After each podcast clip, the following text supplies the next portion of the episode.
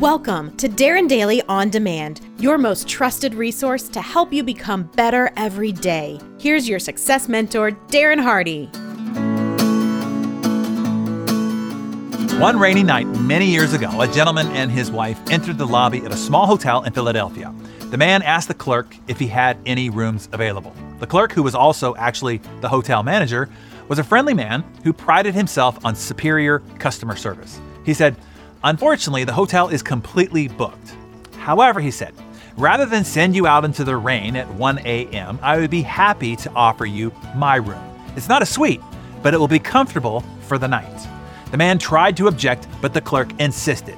The next morning, as he paid his bill, the gentleman said to the clerk, You are the kind of manager who should be the boss of the best hotel in the United States. Two years passed, but the two men stayed in touch. One day, the clerk received a letter from the guest inviting him to New York for a visit, including a round trip airline ticket. When the clerk arrived in New York, the man met him and led him to the corner of Fifth Avenue and 34th Street. He pointed to a brand new building. There is the hotel that I want you to manage, said the man. You must be joking, said the astonished clerk slash manager. I can assure you that I am not, said the man. William Waldorf Astor, and the palace that he built was the original Waldorf Astoria Hotel.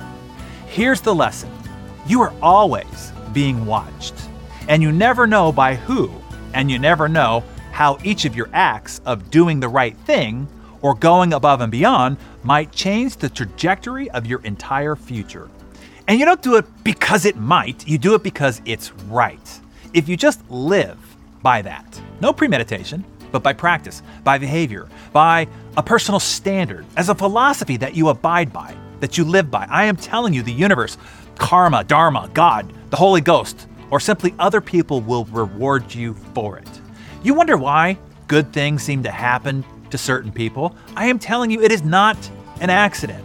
Everything you do is being watched and being witnessed by others. Your attitude, your presence, the way you walk into a room, the way you interact with others, whether you help someone or disregard, whether you give or whether you take, people notice and opportunities will be presented to you or taken from you.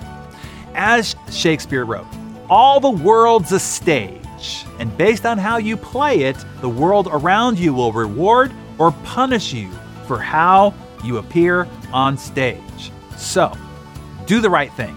Be your best self, always, everywhere, because you are being watched. And based on what we see, we will react accordingly. So tell us, in what area of your life can you do a better job about going above and beyond? Is it at the office? Is it in your home? Is it in your professional relationships? Is it in your personal relationships? Is it out and about in the community, at church? Pick a spot